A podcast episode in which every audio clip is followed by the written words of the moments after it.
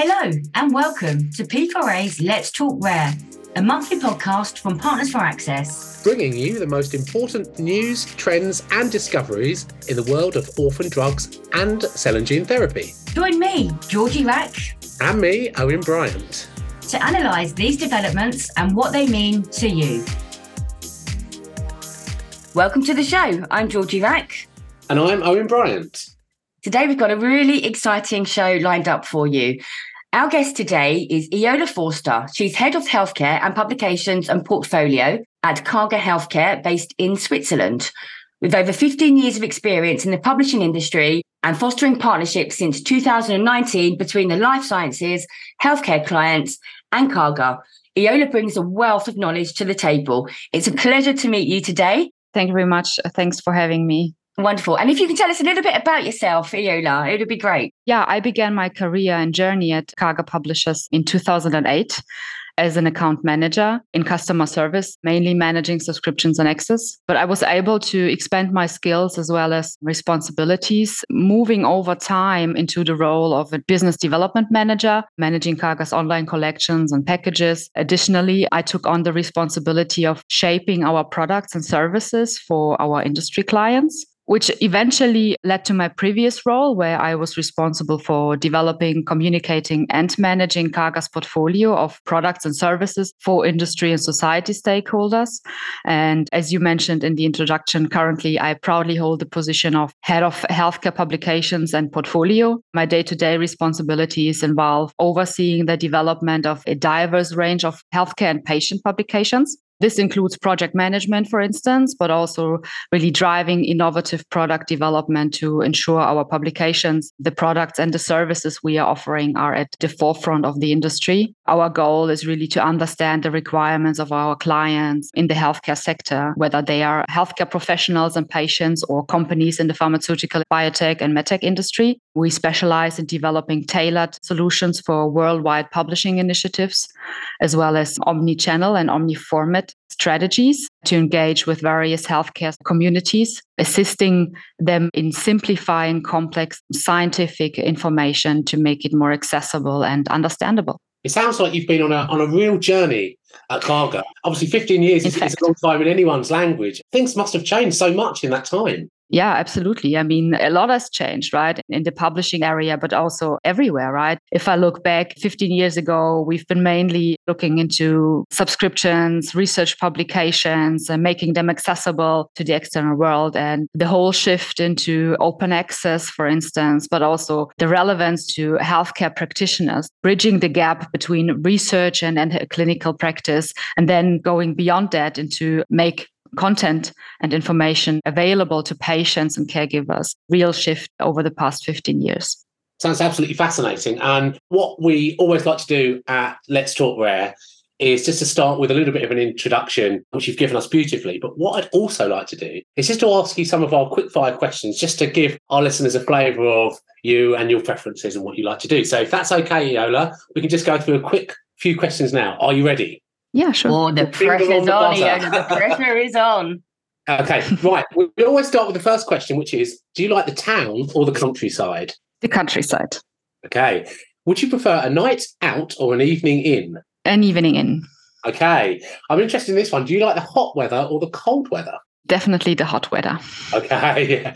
Would you prefer someone to be funny or attractive? Funny. now, this is what I found quite difficult to answer. Would you rather live in 1969 or 2069? Oh, that's a very difficult question. I think 2069. Okay, right. Okay, I won't ask you why because that could go into a big, big discussion. just, a, just a few others. Apple or Android? Android. And do you prefer to load the dishwasher or empty it? Empty it. If I have to choose. Oh, oh that's, that, that's a loaded answer. Neither. Neither. and finally, with your publishing background, I'd like to ask you do you prefer audiobooks or ebooks? Well, a very good question. I have to say both because uh. it depends on circumstances and the time of the day. I think they've been superb answers, some of our best either or answers yet. So thank you very much for indulging us. That was wonderful. It's a shame we can't keep on talking about those, but we've got some amazing things to discuss with our guests. So, Georgie, over to you. Thank you so much, Owen. Thank you, Iola, for, as Owen said, for indulging us. I really enjoyed that first segment and it gives a real flavour of who you are. So let's go into the podcast. One of our first questions we got for you, Iola, is how would you view the future of HCP patient and patient engagement? And just for our audience, HCP is healthcare practitioners. That's what that stands for. So you may hear that a little bit throughout this podcast. I see the future of HCP and patient engagement as a dynamic and evolving landscape driven by advancements in technology and patients' uh, increasing empowerment and information access. Patients today are highly connected and informed, uh, seeking health information from various sources. And I think HCPs need to recognize that and adapt to this changing landscape. I think in this evolving landscape, we can also see or expect a shift towards a more collaborative model of care where decisions are made jointly between HCPs and patients digital tools, telehealth, and personalized medicine are also likely to play increasingly significant roles in fostering this engagement. These tools will empower patients to actively participate in their healthcare decisions and, yeah, contributing to better treatment outcomes in the end. I think, however, it's also crucial to ensure that all patients, regardless of their digital literacy or access to knowledge, can benefit from these innovations, right? Equity in healthcare access uh, should be a priority, and efforts should be made to reach and engage patients with diverse needs and preferences. Yeah, in conclusion, I believe the future of HCP and patient engagement uh, will be characterized by collaboration, technology driven solutions, and a patient centric approach. HCPs who adapt to these changes and prioritize equitable access to care will be better positioned to deliver improved healthcare outcomes. And patient satisfaction in this evolving landscape. Great answer. You know, that was the future. And I think that some of those things sound really exciting, certainly for the patient empowerment yeah. that we find really important at Partners for Access too. But about today's patient, what are the key things that HCPs need to know about a patient today? This is what other people sometimes refer to as the omni-channel environment. Mm-hmm. Yeah. So I would say HCPs should recognize that uh, today's patients are highly connected and seek health information from various resources online and offline. They may arrive at appointments armed with a wealth of information, which can be both an asset and a challenge, right? Mm-hmm. And it's crucial for HCPs to acknowledge that and to discuss this information, validating the patient's efforts in seeking that knowledge while also offering context and guidance for accuracy. And it's also important to note that the patient's preferences when it comes to information and content consumption vary depending on various factors, such as their uh, specific condition or their geographic location. Even the patient advocacy groups they follow, for instance, right? So delivering information and content in various formats that cater to different learning and consumption preferences is crucial because this can help people consume and retain the information more effectively which yeah can ultimately lead to a comprehensive understanding of the subject matter. And i think it's also essential to consider that patient characteristics can change as can their preferences based on the time of day and their circumstances. In addition to the format you need to consider the language and terminology you use to convey the information and ensuring that those complex medical terms are translated into plain, understandable, and digestible language that patients in the end can easily comprehend. Because this not only improves knowledge transfer, but enhances patient outcomes and empowers those individuals to make informed decisions about their health. And that's something we all have in common, right? Uh, we want to help patients get the right information and improve their condition. Exactly. And as we all know, patients really are the experts in their own condition. Like you say, there are so many resources online now where, you know, a lot of misinformation's out there as well for them. So they're being flooded with all of this information and going to their HCP. And like you say, you want them to be engaging and offer them the correct information, but you also you want those HCPs to be encouraging them to source the information and, and to learn and to really empower themselves, you know, to be informed of their own healthcare and make informed choices moving forward. So, like you say, sometimes I suppose it can be a little bit of a hindrance if they do come in with a lot of knowledge that maybe is not so accurate and kind of telling the HCP, you know, what's wrong with it, uh, you know, yeah. what it is, rather than actually listening on the other side. But well, that must happen a lot, right? Yeah, I bet it does. I mean, it must be that sometimes patients get the wrong end of the stick. Sometimes the HCP isn't willing to have that conversation with the patient about different routes of therapy. And I imagine from an HCP side, it can both be a blessing and a curse. Yeah, absolutely. Absolutely. Yeah. And again, like you say, Agree. depends what country you're in. If you're in an underdeveloped country, again, you know, it's the resources and the financial situation of these patients to actually be able to find these sources. You know, a lot of it's on tablets now, on mobile phones, or like you say, on the internet.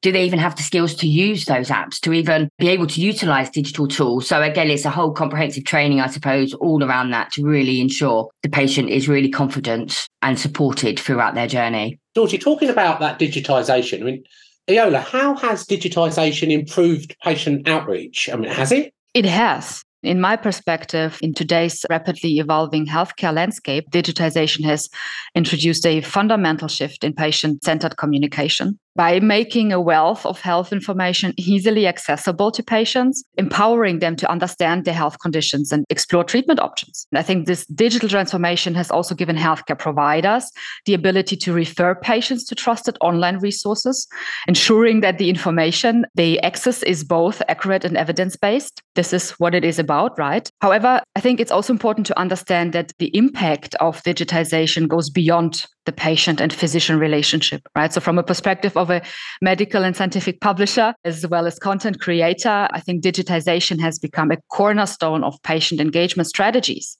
It has enabled the creation and distribution of multimedia health education content that addresses different learning styles and preferences, which more effectively engages patients and improves their understanding of health related topics. Digitization has also enabled personalized communication between healthcare providers and patients through tools like electronic health records and patient portals and enhancing the engagement and treatment adherence.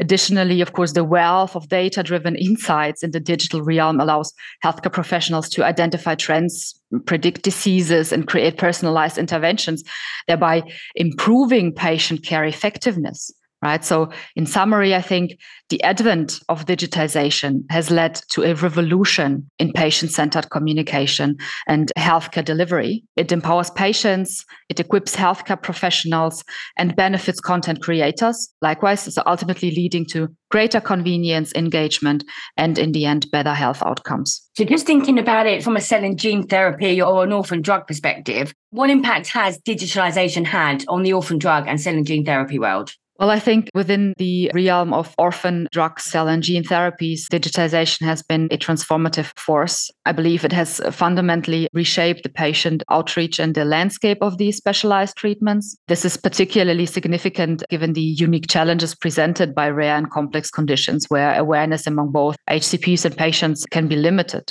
We've recently been working on a project to address Waldenström's macroglobulinemia, it's a very difficult word. That's I'm a, sorry. That's word. a mouthful. Absolutely. Glad you said Um, that. yeah, let's try it with WM, which is the abbreviation. It's a rare blood cancer. And in this endeavor, uh, we encountered the common challenge of how low awareness among HCPs and patients regarding the diagnosis, management, and treatment of this disease is. And to address this, we have initiated the creation of a comprehensive suite of medical information resources aimed at raising awareness and educating HCPs, patients, and caregivers alike about WM. Crucially, what we recognized was the importance of patient involvement in the development of these resources, right? The era of patient centricity has evolved into one where I would say patients actively participate as educators and their input integrated from the outset of content creation helps us better understand the diverse patient learning styles and ensures the psychosocial aspects of health are considered by incorporating the voices of those with lived experiences we promote patient centered care. So, while exploring various educational methods like infographics, for instance, we realized that, uh, again, an omniformat approach would yield the best learning outcomes. And as I said, omniformat approach combines the different media types such as video, podcasts, infographics, but also in depth medical booklets. And the objective usually is to cater to a wide range of learning styles, making information accessible and engaging for all. And these resources are developed in collaboration with patient advocacy groups and the the WM case, it was the IWMF and the WMUK, not only aid in deepening a patient's understanding of their condition, but also broaden the reach to a more diverse and engaged audience. And the distribution of these resources, whether at patient events or through digital channels like newsletters and online learning hubs, has not only disseminated knowledge, but also made patients feel heard and valued. So, in summary, going back to your question, I would say digitization's impact on the orphan drug and cell and gene therapy world has introduced an era of an enhanced patient empowerment and personalized care. The WMK serves as a testament, if you will, to how digitization has democratized access to critical health information, again, fostering awareness, understanding, and engagement among patients and HCPs alike. And this transformation not only promises improved treatment outcomes, but also, in my point of view, illuminates a brighter future for individuals grappling with rare and complex conditions. That's fantastic answer. Thank you. I, I love that, that it's democratized access. I think it's a beautiful notion and it's really beautifully said, actually. I think it's exactly what it does. I've just like to ask you a little bit because I'm really fascinated about design and creating design and why you create things in a particular way. Can you tell us a little bit about how you create some of these infographics and what goes into them? Do you have patients that help you along the way when you're designing these? Yeah, so depending on the needs and requirements, depending on the topic that we are targeting, if you will, what we try, of course, is always incorporate the patient voice.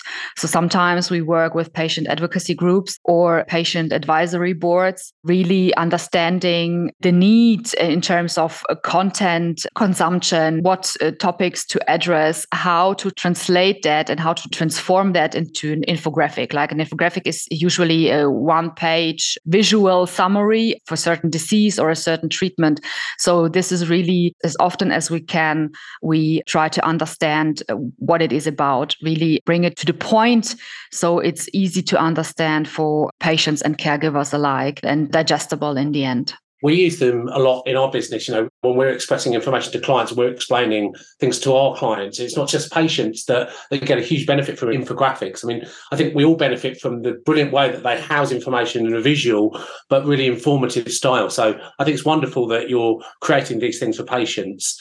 What I'd also ask is, you know, in the 15 years that you've been in this industry and you've been working here, what changes have happened in the way that we communicate, HCPs communicate with patients and the different ways, because I guess before it was probably just a letter, maybe an email or telephone call, but what other ways have evolved since then? I think especially digital platforms has brought many improvements in the HCP patient communication, right? Instead of sending a letter, an email, or discussing over the phone, HCPs can make health information available through online portals that uh, patients can easily find and read and maybe also share in discussions or bring to the appointment, which kind of also can then uh, enhance the quality of discussions. We have many portals available that uh, patients can use to find a relevant HCP for their particular disease or medical issue they're suffering from. So that has mainly changed the accessibility of information and the way how patients look for that information social media also plays, of course, a crucial role. People exchange more with each other than it used to be 15 years ago, right? Share experiences, seek information, usually prior to appointments with doctors, right? So, as I said, the information gathering is much more advanced than it has been uh, 15 years ago. And from a rare disease point of view, which is what our main focus is at Partners for Access, you know, that was something that before there was a tiny repository of information that people could have if they had a rare disease and they didn't know where to go, who to talk to. But now with this digitization of information, the access and the opportunity that they can find out a bit more about the disease and themselves is available, which is hugely positive. Absolutely. I think people have realized that, especially in the rare diseases, it's even more crucial to put that information out there, make that accessible, make people understand what they're suffering from, what their disease is about, and let them feel heard and valued. Because with a rare disease, of course, you didn't used to know how many are suffering from that, right? Even your doctor didn't know how to treat your disease, right? And I think with the digitization and people realizing that it is important to close those knowledge gaps or to identify those gaps in the first instance and then try to close them, make that information available is very important. One of the most important things to feel that you're not alone. Yeah. That there are other people out there. You've got a network of support yeah. that, you know, before, I can't imagine what it must have been like to have had a rare disease and just thought you're the only person in the world your doctors don't know what's going on, they don't know anybody else in the world with it. It must have been a really challenging situation. So I think these things are changing for the better, and it's it's a really positive step. So we're really excited to see what the future holds for yeah. for future HCP patient engagement. Absolutely, yeah, yeah, me too, yeah, definitely. I think there's a bright future ahead of us. Oh, I hope so. As I said, there really um, is. There really is. So we come to our final question, Iona. This is something that we like to ask everyone, and again, can be very challenging to answer because there's so many, you know, different things probably we would like to change within this industry. But if you had a magic wand, if I said to you, you've got a magic wand, you could change one thing, what would you change? If I would have a magic wand, what I would do is to eliminate disparities in healthcare access and knowledge because I think it is still a big topic. I would ensure that every individual, regardless of their location or status, uh, has access to that high quality healthcare resources and information that is available. And I think I would also promote a culture of health literacy because I think it's important to empower patients in navigating the complexities of healthcare, make them feel kind of confident and understand their disease and understand their options yeah. and contribute to their health outcomes in the end.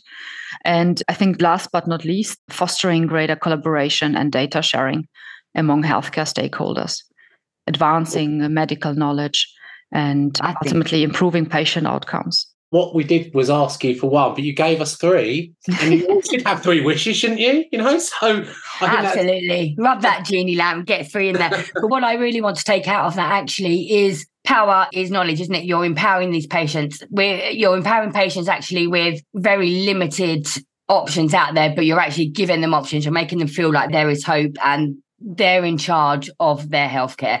And I think, especially in rare diseases, you feel so out of control. It's a very, very scary world to go into. Like sometimes, you know, it, it can take 10 years to even get a diagnosis. Mm. Sometimes they're so rare, they don't even have a name for that disease. And they're trying to navigate the best way forward for your healthcare. So I think it really is. It's all about power is knowledge, isn't it? And that's exactly what it's all about. It's communication across all stakeholders, bringing everybody on board to the table and really building a better world for patients. Like you say, access, no matter where you are, where you're from, your financial background, your educational background, that every patient has the opportunity to access healthcare for themselves or their family member. So important. Yeah, absolutely. And you guys are doing a great, great job at getting that out there. So well done. Hope to see you going another 15 years, Iona. And I uh, really, really look forward to more of the digitalization stuff that will be coming out from Karger Healthcare. So, guys, I really highly recommend go check them out. Look at their website. We'll put all of the links in the bio. So, do check them out. They're doing some really, really cool stuff for patients, but not only that, with the HCPs and also with pharma and industry. So, keep up the good work. Thank you very Thank much. You so much for joining us today on our podcast. My pleasure. P4A, Let's Talk Rare is brought to you by Partners for Access. To find out more about Partners for Access and our commitment to sustainable orphan drug and cell and gene therapy access, please visit our website www.partnersforaccess.com. Make sure you search for Let's Talk Rare in Apple Podcasts, Spotify, and Google Podcasts, or anywhere else podcasts are found. Click to subscribe so you don't miss any future episodes. On behalf of the team here at Partners for Access, thanks for listening, and we'll see you next month.